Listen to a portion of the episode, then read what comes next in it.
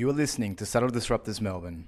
This is the first series of the podcast Subtle Disruptors, telling the stories of those who are quietly having an amazing positive impact on their city and the world. It just became evident that we could offer consumers a way to contribute to the important social issues through something they do every day. I am fascinated by the idea that something can be so well designed that it not only fulfills its primary or most obvious function well, but that it also has a whole ecosystem of positive impacts.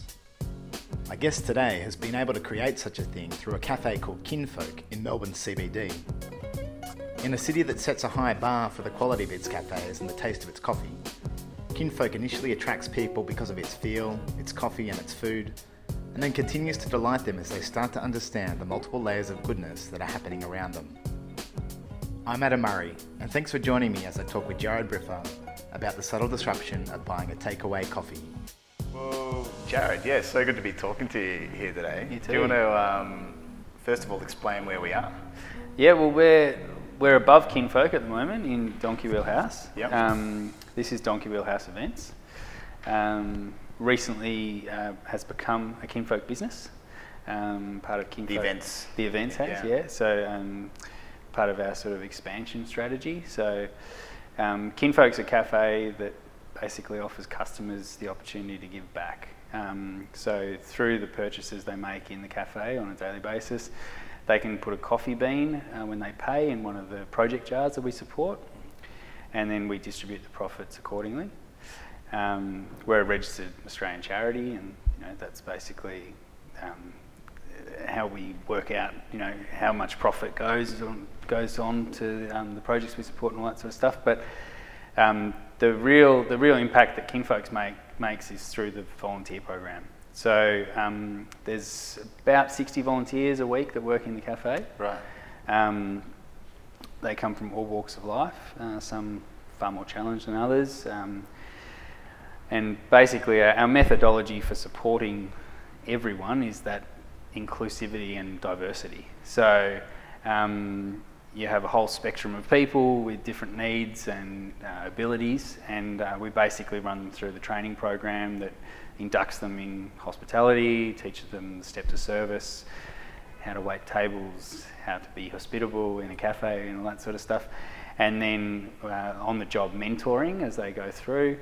Um, and then basically that whole spectrum of volunteers end up supporting one another. So, you know, the more capable ones support the less capable ones and vice versa. And we, I suppose through that we find out that like as individuals there's a lot we can learn from one another and through the sharing of stories and stuff that happens Yeah. in the space. So that's definitely like the biggest impact that we we make.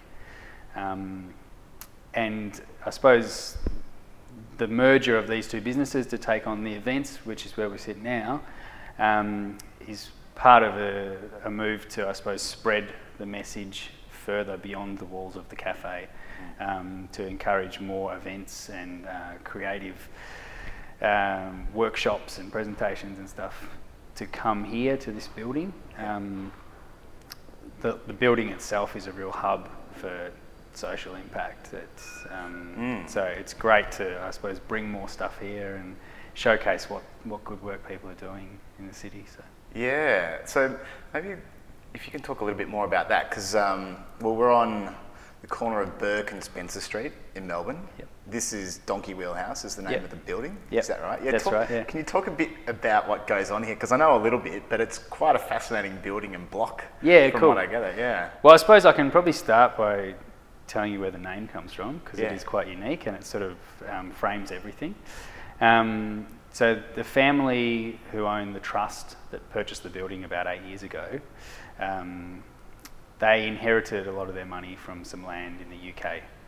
And basically, that land that they owned um, a long, long time ago, like, you know, last century or whatever it was, it was a long time ago. Yeah. Um, their, their family um, owned this land and the water table had changed. And so, as a result, it was really hard for people to get water. The agricultural land started to fail and people started to move away. And this family um, decided to put in a, a donkey wheel with a well, and it turned out the water table hadn't dropped that far. And so everyone came back, and it ended up being a really productive area of land, and the community thrived, and it was a, sort of an economic hub for activity. Um, and so that's basically what they wanted to do when they purchased this building. Um, up until the point of buying the building, they'd done a lot of philanthropy, but in the generic sense of, you know, investing on the stock market, you know, uh, reinvesting those dividends in worthwhile projects and so forth. Yeah. Uh, but they wanted to have more of a hands-on approach to the way they did philanthropy, and um, also, I suppose, create something like that donkey wheel that basically um, would feed all the wonderful projects that had their own inc- um, incomes and outputs, you know, that, that were also, I suppose, um, re energizing the community as well. So, um, when they purchased the building, it was as a social impact investment with the, with the philosophy that they would fill it out with a bunch of tenants who had their own social impact. They'd support them to get off the ground, then they would pay a commercial lease. Um, and then the money that they made from those commercial leases, they would invest in more projects and helping more people do great stuff. And that's part of what they're doing now, like they're buying new buildings and trying to replicate the model that they've done here. Right. But basically, every tenant that's in the building has their own social impact and purpose Yeah. um, behind how they run their organisation. So, Yeah. Um, yeah, it's a it's a really inspiring place to work out of because there's so many people using business as a force to make difference in the world. So, Yeah. Yeah, I've walked past her a few times and I've been to Hub, the co-working space, and seen a bit about what's going on. And but actually, it was only the first time last week that I've been into your cafe, Yeah. surprisingly, incidentally as well. Um, how long's the cafe been there? the cafe will be six in a couple of weeks. So we opened in um, May 2010, um, and it's been, I suppose, you know, in terms of a, a journey, it, it started from very humble beginnings. Like we were, um, I suppose, very naive when we set up the cafe. We didn't have any capital behind us or anything like that.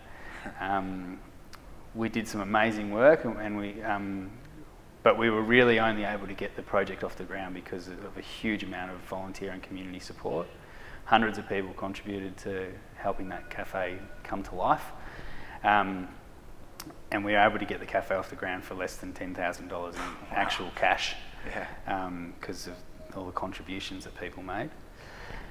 Um, but you know, then we had to learn how to run a cafe and, and grow with our growing community of people that we were supporting. Um, there was a whole range of things as well around, um, you know, there wasn't really anything for us to sort of go, oh, this is how you run a social enterprise cafe at that time. You know, there was a few people doing a few things, but no one to the extent that we were we were hoping to do it, and no one doing it the way that we were doing it either, um, with the complexity of like the volunteer program and so forth. Um, so there was a huge amount of learning, um, and we basically spent years, I suppose, just refocusing our attention on how to get the most out of that program, um, and still run a viable business. Um, because I suppose unique to Kinfolk um, is that we're not underpinned by any bigger charities or philanthropy or anything like that. So if the business fails, the business fails. Yeah. right? So and that's quite rare in the social enterprise space. Um, most most social enterprises that you see are, are backed by a bigger not-for-profit or something like that, and it's a bit of an experiment for a lot of them to sort of shift the way they raise funds and they create awareness and stuff like that. But um, Kinfolk's quite unique in that sense that uh, we have to run as a business first and foremost, and I think that's probably been one of the biggest like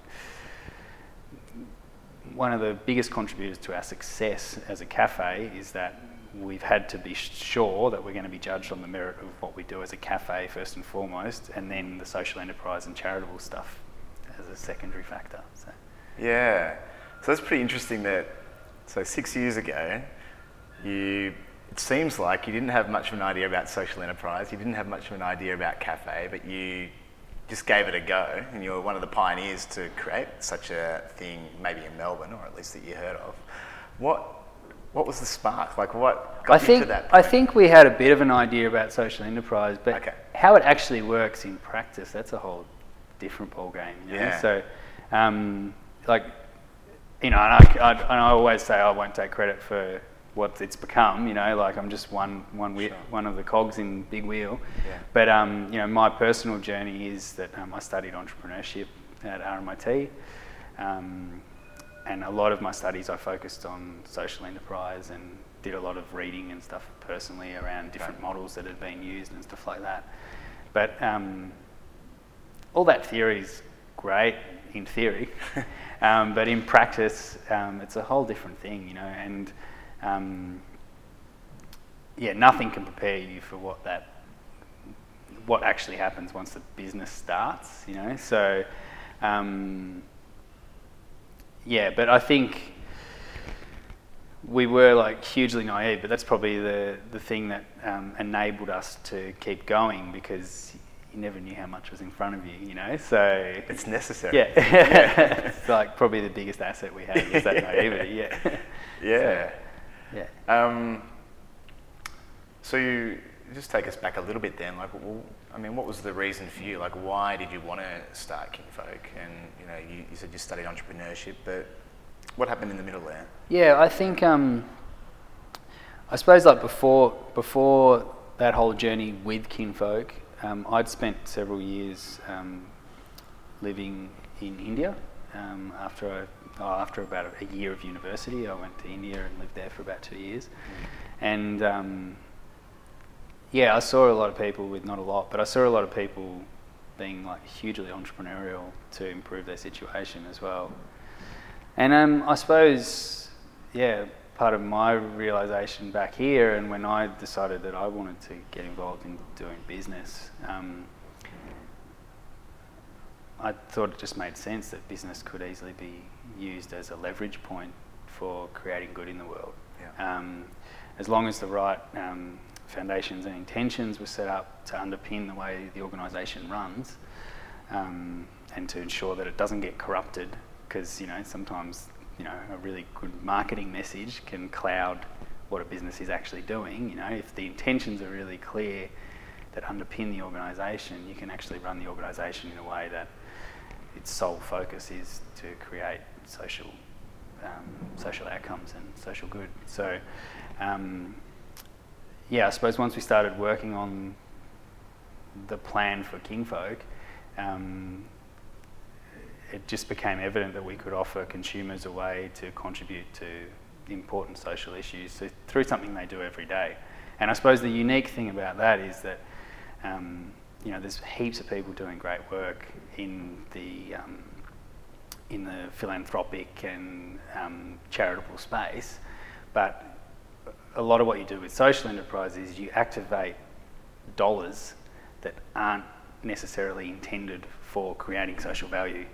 Um, and that's like our customers, you know, they, um, they want a good coffee or they want a great lunch or, you know, they want somewhere really groovy to go and have their private dinner party or they want a good, you know, as in with the events now, they want somewhere good to have their corporate workshop or do their presentation or whatever it may be. And we focus on, you know, the actual commercial offering there, you know, like we're competing against the same commercial businesses that already existed, you know. There's other cafes, there's other restaurants down this end of town. We're competing for the same spend there. We're not competing for some other charity's donation or anything like that. So, um, yeah, and I suppose like that whole notion really excited me in terms of um, yeah, creating new ways to fund social outcomes. So, Yeah. yeah. So the people that do volunteer, how, what's your relationship with them, or where do they actually come from, and how do you engage them?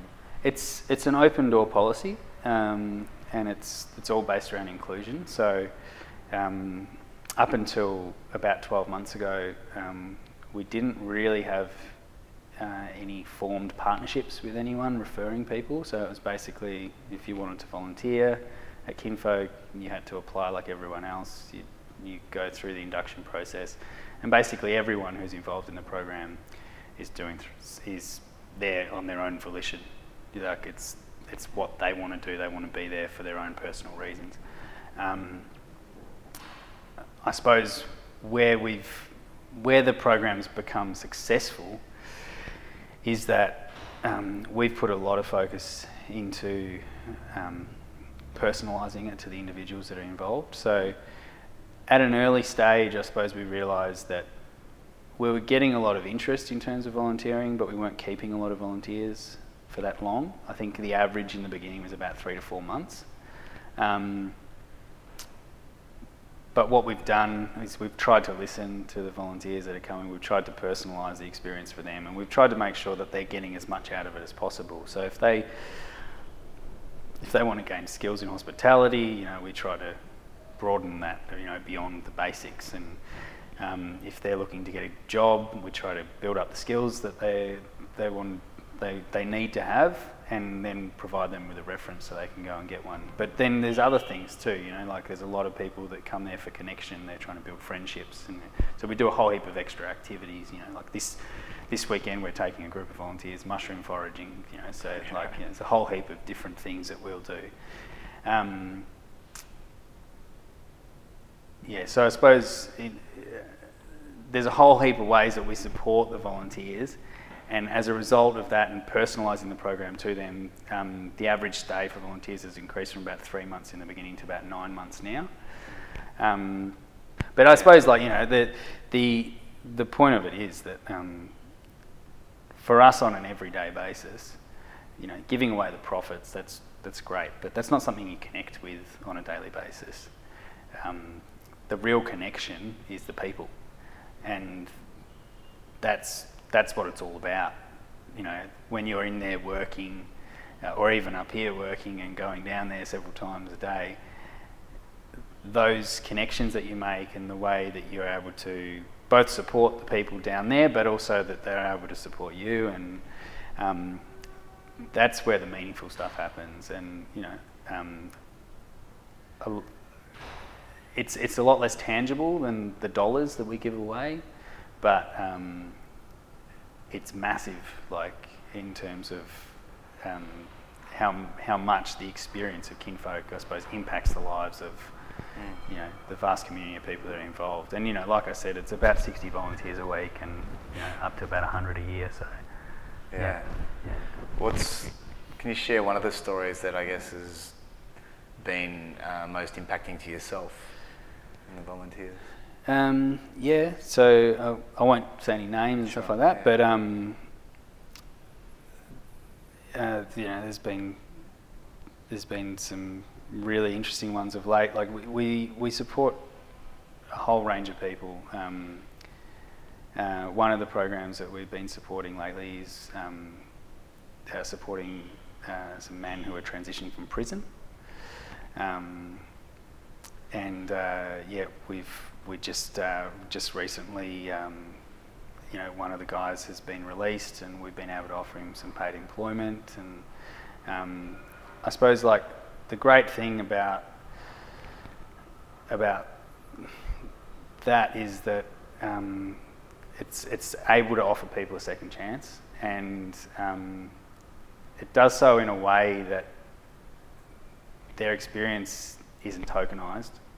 Um, it does so through the inclusion, like of being a part of something. You know, like so when mm. when when each individual comes and you know contributes to kinfolk, um, they do so from a, a, point that they're a part of something bigger than themselves. So it's it's not like you know going into a program where you know this program's set up to support you know people who are experiencing homelessness or whatever it may be, right? And like there's there's a there's a place and need for all those things, right? So um, definitely not having a stab at any any other programs, but um, the unique thing about Kinfolk is that our method for supporting those people is through the the inclusive environment that we create.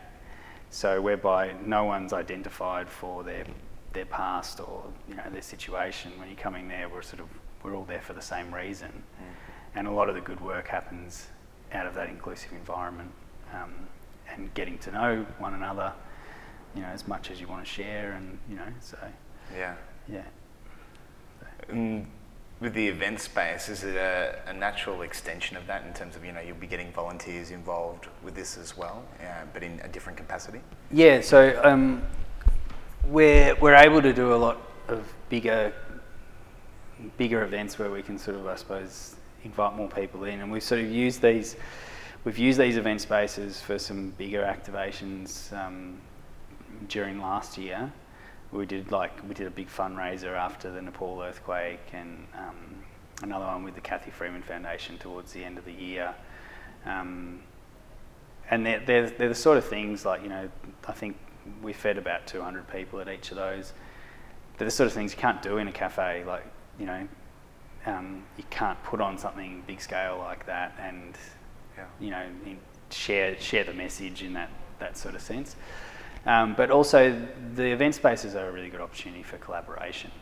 Um, and that's the thing that I suppose I love most about it is that it's an opportunity to work with other people who are doing amazing stuff and um, yeah, share our share our knowledge and skills and create something together.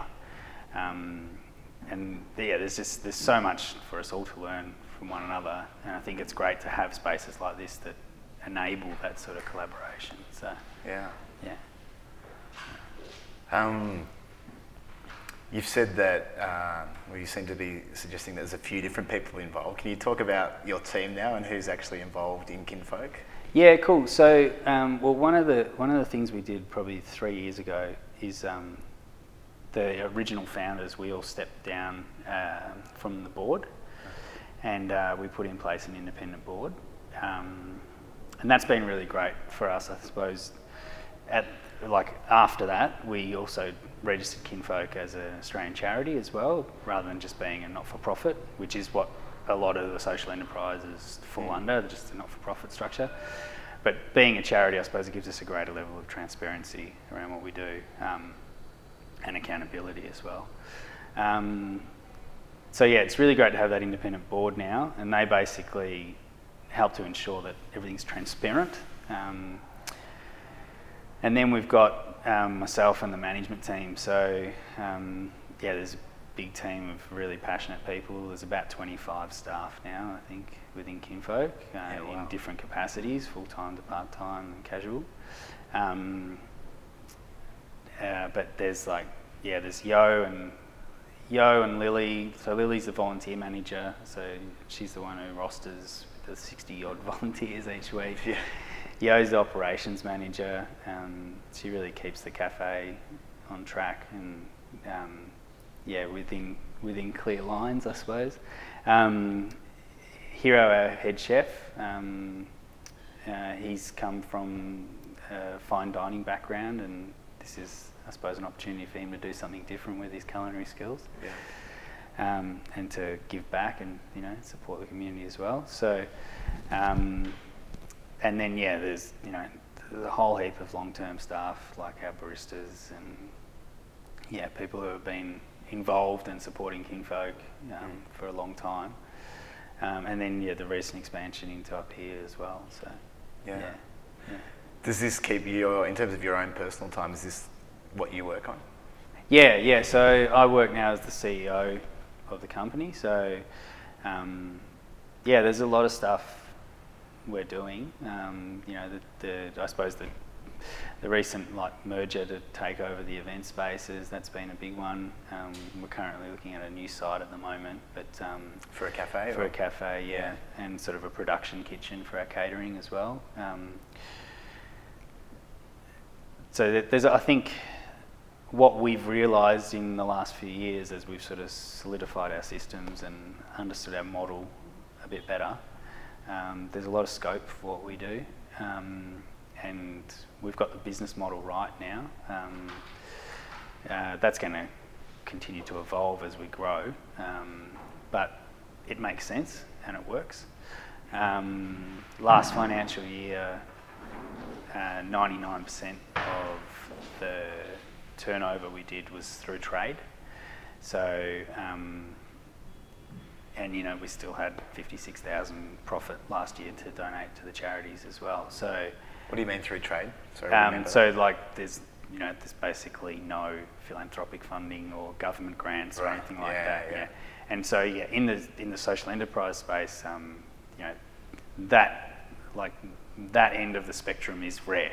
Yeah. Like so, even even a lot of businesses that are doing like amazing stuff in the social enterprise space, they're still at like 65, 70 percent of their income is through trade. Um, And they're, you know, they're obviously scaling and you know growing to points where they will be closer to the hundred percent.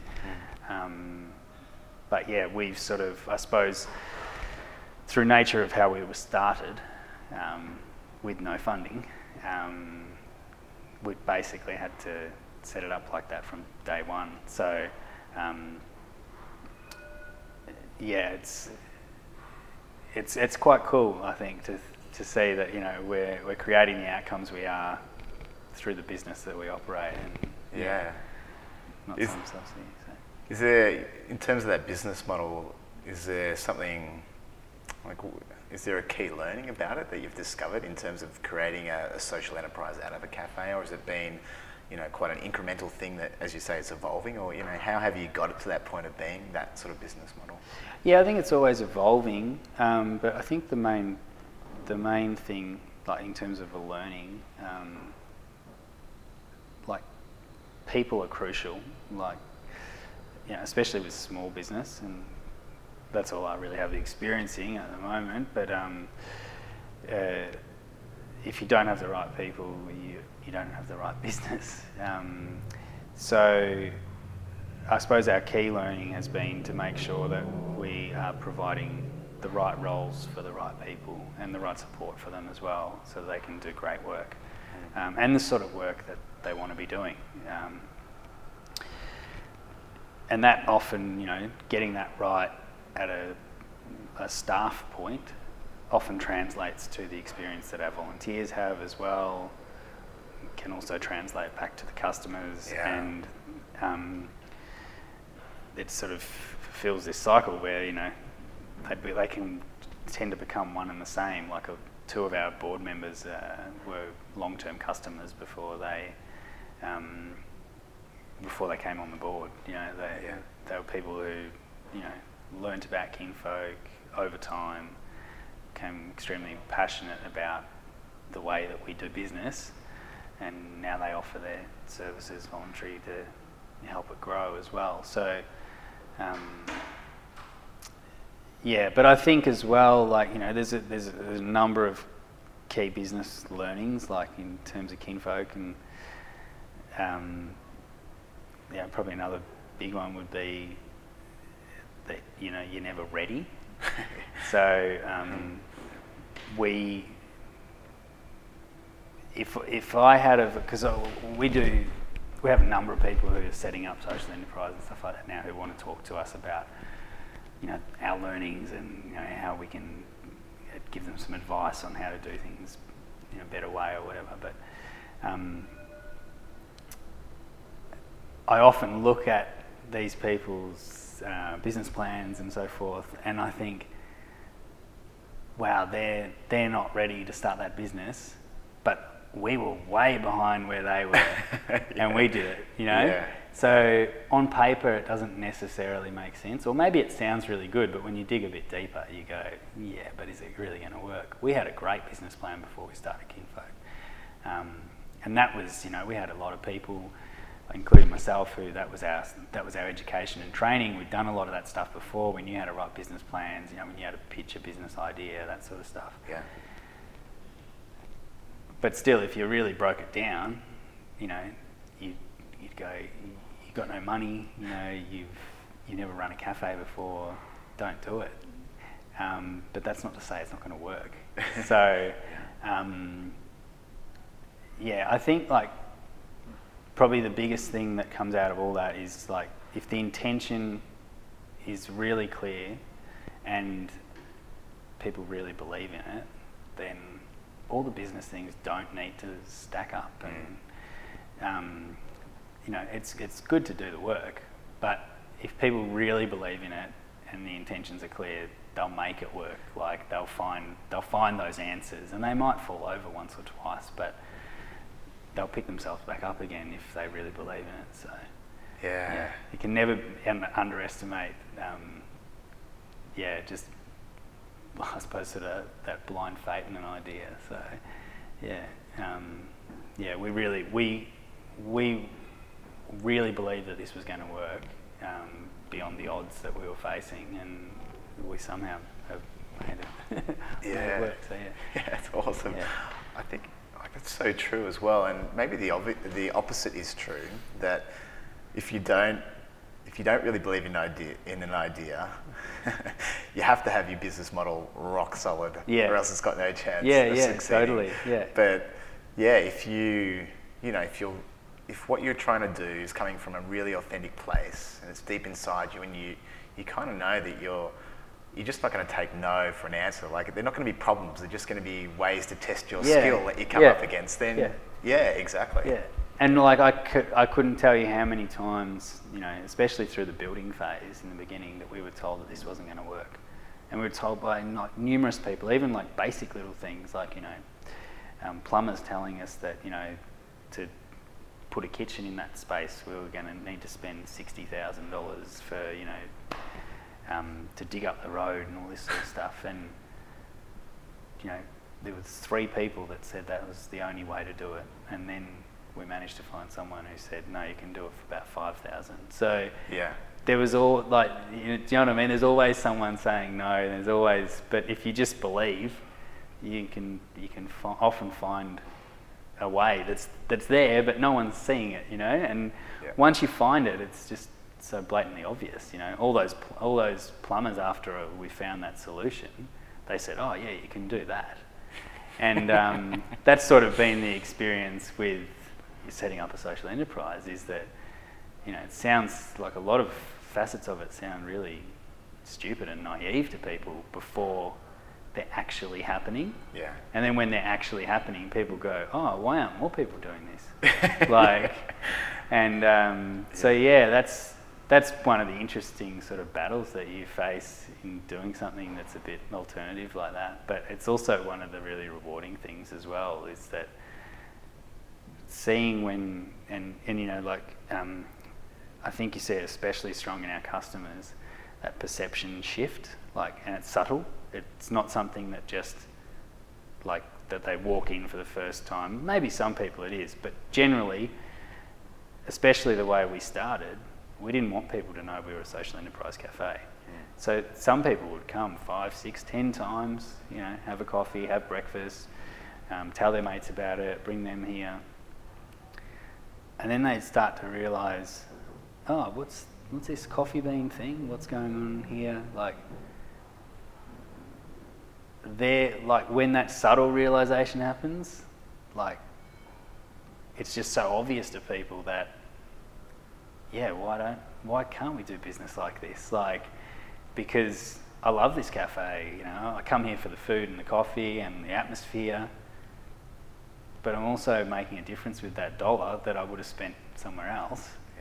Yeah. Um, and so yeah, when when someone makes like that realization on that level, it's really it has a huge impact. Whereas if it's just you walk into the charity cafe and you know you're doing good, that's why you go there. Like it's a whole different thing, you know. Like the way you you perceive it and the way you value it as well Yeah. is a whole different thing to you know it's just the place that you feel that you know you get the best coffee or the best breakfast or whatever Yeah. so yeah, yeah. I love it how you've done it that way and allowing people just to sort of discover it for themselves rather than, you know, kind of shouting it. Yeah, I think that's really impacting for people, Yeah. like you say. I think it was really important as well for us in terms of the sustainability of what we do as a business because, you know, like I said, we, we didn't really have any second chances. So mm. If people didn't love Kinfolk as a business from day one, like regardless of any of the social stuff that we do, if they didn't love the food and the coffee and the service and whatnot, they wouldn't come back and we didn't have enough money to sort of keep reinventing ourselves to to try and get them to come back. So um, it was really important for us that we met our customers' needs on that level from day one. Um, yeah, and that's been like yeah, a huge part of the success of what it is. And I, and I think as well, like it just adds a lot of value to for the volunteers and everyone else who's a part of it that they're they're not a part of some charity thing like they're part of a great cafe Something as really well. cool, You know, yeah. like they're serving great food. They're learning about different ingredients all the time, different cooking methods, or you know, even foraging foods and stuff like that. So, um, yeah, there's heaps of heaps of scope yeah, your own sort of personal learning within the space. What are you noticing around Melbourne in terms of social enterprise and the type of business that you're, the, the type of social enterprise that you're running? Are you seeing that there's a broadening of the conversation and more happening? You know, more people where the penny's dropping, saying, "Wow, more people doing business like this." Yeah, I, yeah, definitely. I think there's there's heaps more of it, um, and I think people are starting to realise that it's a valid way for them to not only earn an income, but to also, um, I suppose, achieve their own personal goals. And so, as a result of that, you know, there's been a bunch of social enterprises that have inspired numerous other people to go and, you know, try their try their luck at making business, you know, start a business that's going to make a difference for others. Um, and yeah, there's there's some really ins- inspiring examples of it. Um, I think we got to, like, as a consumer though, like, it's important as well to sort of be interested enough to ask the big questions because it's really easy for, like, the whole thing of social enterprise just to sort of not really be understood. And I think a lot of consumers don't really understand what a social enterprise is. Um, and I think, yeah, I think in terms of longevity and like um, actually ensuring that we are setting up like resilient uh, social enterprises that are having a social impact um, and are not just sort of marketing spin on you know, corporate social responsibility, that sort of stuff. Um, yeah, it's important for us as consumers to ask the bigger questions about well, what does that actually mean? You know, that business is a social enterprise, but what does it actually mean? You know, um, and for me, what that is is that the the intention, like the sole purpose for why it's set up, is to create some sort of social good or social outcome, and that's embedded into the way they operate as a company. So it's not just a tack on, you know, like so. If, for instance, with Kinfolk, if if we just gave the profit away, um, I suppose you could still call that a social um, social business, but I really think it needs to be more than that. Um, and profit's an interesting thing. We sort of I didn't think we'd talk about this today, but you know, prof- profit's like an accounting term. Yeah. Um, and at the end of the day, how profit is defined is up to auditors and accountants and stuff like that. Um, and at, uh, in terms of like what the business does, like if you think about what a business does throughout a whole year, social enterprise or not, um, there's a whole heap of stuff that doesn't translate into that little bit of profit that's left over at the end. Um, and Kinfolk's a good example of that, where like, um, you know, I think our average profit margin over the last, well, I can't say this year because we haven't been audited yet, but like the five, first five years was about sort of four and a half to five percent um, of our takings. Um, so there's there's 95 cents in every dollar that's being spent on something else. So really, it's just as important how we're spending that 95 cents as Yeah. it is how we're donating our five cents in every dollar profit. Yeah. Um, and that's, I suppose, that's a, like that's an important thing to look at in terms of social enterprise. Is it's got to be more than just the money you give away, um, because the money that you're earning and the way you're earning that money is often having an even bigger impact than what you're going to do with the profits. So, what we do with Kinfolk is we sort of focus on a, uh, an ethos of conscious consumption, and the notion behind that is that we ask the big questions about everything that we do and everything that we spend money on. And I suppose it's it's it's developing an understanding that okay, it's never going to be perfect because there's always a balance, right? You've got to keep the business alive. You want to do things as ethically as possible as well. And often you don't need to make much of a compromise. Like I definitely wouldn't say that it's always a compromise between profit and purpose, right? But there are definitely times where you go, okay, we can't make an investment at the moment, but we know that long term it would be better in terms of our conscious approach to business to do that. Yeah. So, what's the trajectory? How do we get to that point? And you're constantly trying to reevaluate it so that you can get there. Um, but because because we like embed so much of the social outcome into the way we operate, so like for instance through the volunteer program, um, there's a lot of things like that that mean that we're getting so much more than that five cents in every dollar um, yeah. social social outcome. So, um, and you know a lot of it's not tangible, but it's the money that we've invested through our sales that have enabled a lot of that work totally. to happen. So, yeah, yeah. There's a couple of things I really like about that. One is that social procurement. I don't know if you know um, Mark Daniels from Social Traders and. Mm-hmm. And some of the really exciting stuff he's doing with big corporates, helping yeah. them redirect just a small percentage of their procurement yeah. dollars to other social enterprises, and and you know not yeah just siphoning off their profits for for good stuff, but also how they spend their expenses yeah. as well, which is yeah, it's super exciting. And the other thing is just you know the, what you was talking about there in terms of not always every dollar might or every cent in every dollar might not be spent in terms of conscious consumption, but it's definitely the intention to head it in that direction. And going back to thinking about how you started the business, and it's like, well, you you know, you didn't have a completely perfect plan right at the start. You mm. didn't have it all worked out, and you, you don't have it all worked out in terms of how you're going to spend every cent. But that's in term, consciously, but that's okay. Like it's the intention is to move it in that direction. And if you work to have it perfect and have it all worked out, you'd never start the business, and you'd probably never spend any cent. Well, that's it. That and way. it's it's you know society's evolving around you all the time. So.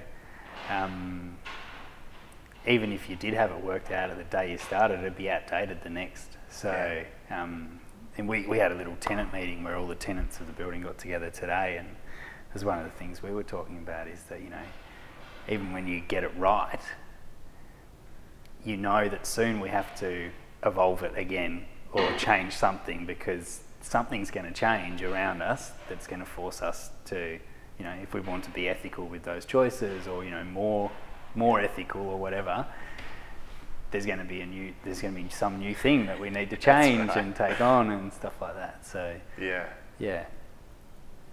There's a couple of questions that I ask people yeah. as I wrap up the podcast, but um, the first question is around uh, something that you daydream about subtly disrupting one day in the future, perhaps outside of what you're doing here in Kinfolk, or maybe a, a tangent extension to kinfolk, but what's something that you know is just in the back of your mind, perhaps that you daydream about being involved with one day?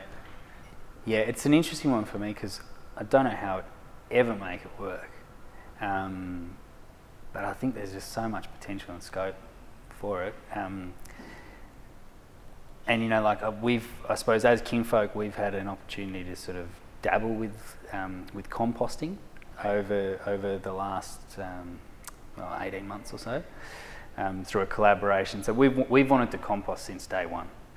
But being a business in the CBD, it's always been difficult because um, there's no space for composting, and people have got all these like, I suppose, uninformed opinions about you know, oh, if you compost, you'll have rats and all sorts of stuff like that. And then, you know, if they're done well, it's no worse than rubbish. You know, you've got bins everywhere with rubbish. What's the you know so um, but yeah, we've never been able to find a way to compost without paying exorbitant amounts of money for people to come and collect our organic waste.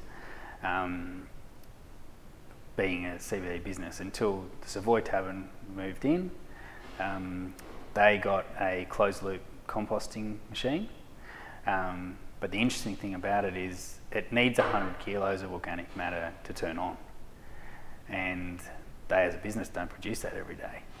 So for them that, to use it, they actually needed to collaborate with someone. And I think there's great opportunities for cities around those sorts of things anyway. Yeah. But um, I think there's even greater opportunity of actually finding some way of composting naturally on the land rather than using electricity like they do to, you know, turn 100 kilos of organic matter into 10 kilos of soil overnight. I think there's definitely ways that we could, you know, find ways to collaborate across industries of, you know, you know using like the waste from sawmills and then the waste from restaurants and, you know, uh, organic composting on the land um, to produce fertile soil that we grow our vegetables and stuff in. Um, and you know, I think that's one of the that's one of the big things with um, farming now is that you know so much of it's done in, with unnatural methods and pesticides and so forth. So a lot of the nutrient quality in the soils um, that's you know producing the food that we're eating is so low that you sort of wonder like how much goodness are we actually getting out of that food. So yeah, I think you know as a big dream, I'd love to sort of yeah be able to sort of vision vision a way that that could happen and that you know um, yeah we could on a much bigger scale than what we do at the moment. We would use composting as a way to you know improve improve the supply chain as well. So. I think that's a uh, pretty exciting thought you got there because even just thinking about all the apartments yeah. in urban areas that there are, and composting's not even a consideration if No. you live in an apartment, No. really.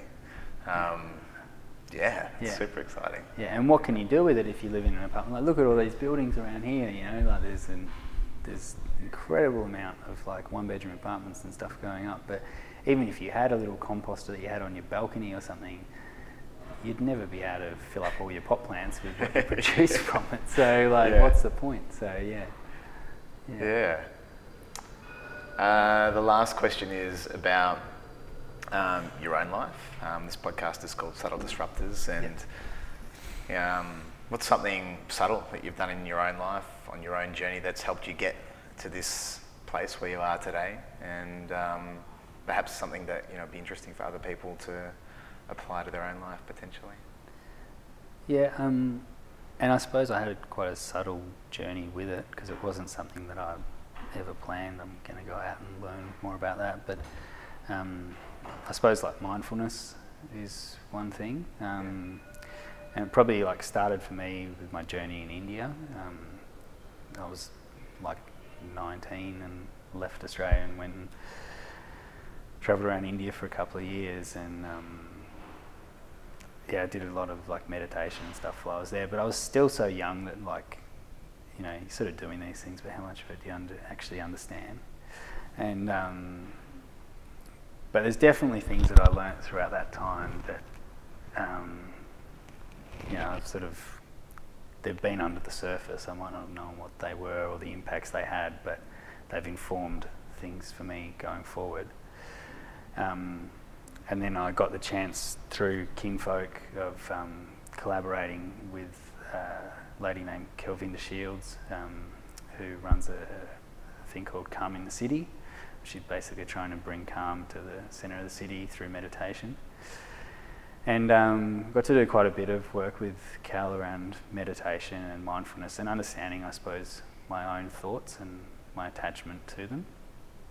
And um, some of the work that I did with Cal around that, like happened at like a, I suppose, a really transformative moment of my journey, um, where, yeah, I just realised that attachment could never be a positive force in my life, and um, I sort of was faced with an, a situation where, um, whilst I wasn't like saying I'm going to give all this away that I've worked so hard at or whatever, I sort of had to make the decision where it was like, um, I'm not attached to that, and I could give it away if it meant that. And in that moment, um, it's like every worry, every um, stress or pain that I was feeling in regards to that is just like gone, washed away, and we can start afresh. And like, I suppose the realization I had in that moment, I've been able to um, incorporate that into the rest of my journey in terms of like, no matter how great something becomes or how much you love it or whatever else. Um, important not to be attached to it because you often don't see it for what it is then. Um, and you often like, you know, a lot of people I think when I've talked to them about this before, they can sort of view it initially as a negative thing, like, oh, that's so negative that never be attached to anything or whatever mm. else like that. Mm. But it also allows you to love things more and love people more and like be be you know authentic in your experience with others more. Um, because at the end of the day, you're not you're not um, worried about how your authenticity will be um, received and whether you know it will be rejected or whatever else. You're not attached to that outcome, so yeah. you can be more um, authentic in the the journey and the process as a result. So yeah, I suppose the that's probably the biggest thing for me is, has been uh, understanding my relationship with attachment and how I can use non-attachment as a really positive way of both influencing my journey, but also helping those, helping the journeys of those around me as well. So, that's awesome, Jarrod. Yeah, thanks so much for talking with us today. No worries, thanks. Awesome. Yeah. Hey, thanks for listening to this episode of Subtle Disruptors. I hope you got something out of it. I'd love to hear your thoughts on the show, including any suggestions you have for guests. You can get me on email through adam at subtledisruptors.com. And if you enjoyed listening and would like to be part of getting the word out about the Subtle Disruptors of Melbourne, a great way to do this is through jumping into iTunes and rating and reviewing this podcast. I'm Adam Murray, and I look forward to hearing about your own subtle disruption. Bye for now.